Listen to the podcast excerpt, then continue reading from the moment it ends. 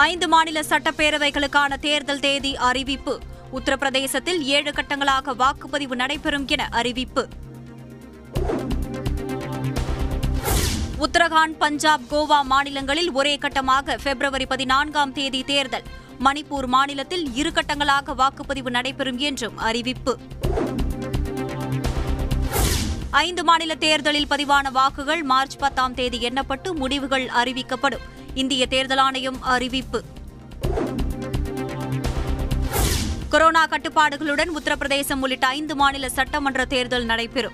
இந்திய தலைமை தேர்தல் ஆணையர் சுஷில் சந்திரா உறுதி. ஆன்லைனில் வேட்புமனு தாக்கல் செய்ய வேட்பாளர்களுக்கு அனுமதி. இந்திய தலைமை தேர்தல் ஆணையர் தகவல். ஜனவரி பதினைந்து வரை தேர்தல் பிரச்சார பொதுக்கூட்டங்கள் ஊர்வலங்களுக்கு தடை. வீடு வீடாக சென்று வாக்கு சேகரிக்கும் போது கொரோனா விதிமுறைகளை பின்பற்றவும் அறிவுரை. நாளை அமலாகிறது முழு ஊரடங்கு. சந்தைகளில் மக்கள் கூட்டம். காய்கறிகள் மீன் இறைச்சி விற்பனை விறுவிறுப்பு. முழு ஊரடங்கு நாளில் அழைப்பிதழுடன் செல்வோர் அனுமதிக்கப்படுவர். தமிழக அரசு அறிவிப்பு. டெல்லியில் வார இறுதி ஊரடங்கு அமல். அத்தியாவசிய சேவைகளுக்கு மட்டும் அனுமதி.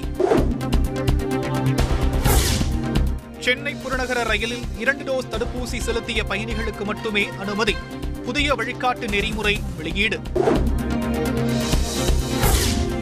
சத்தியமங்கலம் அருகே கடம்பூர் மலைப்பகுதியில் திடீரென தரையிறங்கிய தனியார் ஹெலிகாப்டர். வானிலை சீரானதை அடுத்து புறப்பட்டுச் சென்றது. முன்னாள் அமைச்சர் ராஜேந்திர பாலாஜிக்கு ஜாமீன் வழங்க எதிர்ப்பு. முப்பதுக்கும் மேற்பட்டோர் மோசடி புகார் கூறியதாகவும் உச்சநீதிமன்றத்தில் தமிழக அரசு பதில் மனு தாக்கல். நேரில் சென்று வலியுறுத்தியும் நீட் விளக்கு சட்ட முன்வடிவை குடியரசுத் தலைவருக்கு ஆளுநர் அனுப்பவில்லை. மாநில உரிமையையும் சட்டம் இயற்றும் அதிகாரமும் கேள்விக்குறியாகும் சூழல் உள்ளதாகவும் முதலமைச்சர் பேச்சு. கூட்டாட்சி தத்துவத்தை சீரழிக்கும் நீட் தேர்வு. அரசியலமைப்பு சட்டத்திற்கு எதிரானது. அனைத்துக் கட்சி கூட்டத்தில் தீர்மானம். நீட் தேர்வு முறையை முழுமையாக நீக்க அனைத்து கட்சிகளும் இணைந்து சட்டப்பூர்வ நடவடிக்கை. பதிமூன்று கட்சிகள் பங்கேற்ற கூட்டத்தில் தீர்மானம். நீட் விலக்கு தொடர்பாக அமித்ஷா மற்றும் ஆளுநரை சந்திக்க திட்டம். அனைத்து கட்சி கூட்டத்தில் முடிவெடுக்கப்பட்டுள்ளதாக அமைச்சர் மா. சுப்பிரமணியன் தகவல். அனைத்து கட்சி கூட்டத்தில் இருந்து பாஜக வெளிநடப்பு.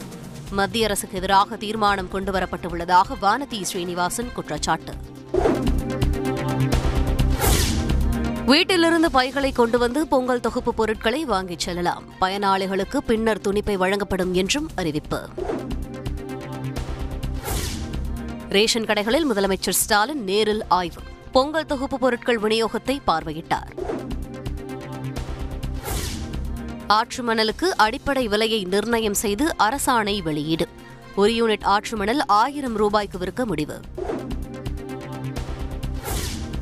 தமிழகத்தில் இன்று பதினெட்டாவது மெகா தடுப்பூசி முகாம். சென்னை அடையாறில் முகாமை துவக்கி வைத்தார் அமைச்சர் மா. சுப்பிரமணியன். தொற்றா நோய்களை கண்டறிவதில் மக்களை தேடி மருத்துவத்தின் செயல்பாடு சிறப்பாக உள்ளது. உலக சுகாதார நிறுவனத்தின் தலைமை விஞ்ஞானி சௌமியா சுவாமிநாதன் பாராட்டு.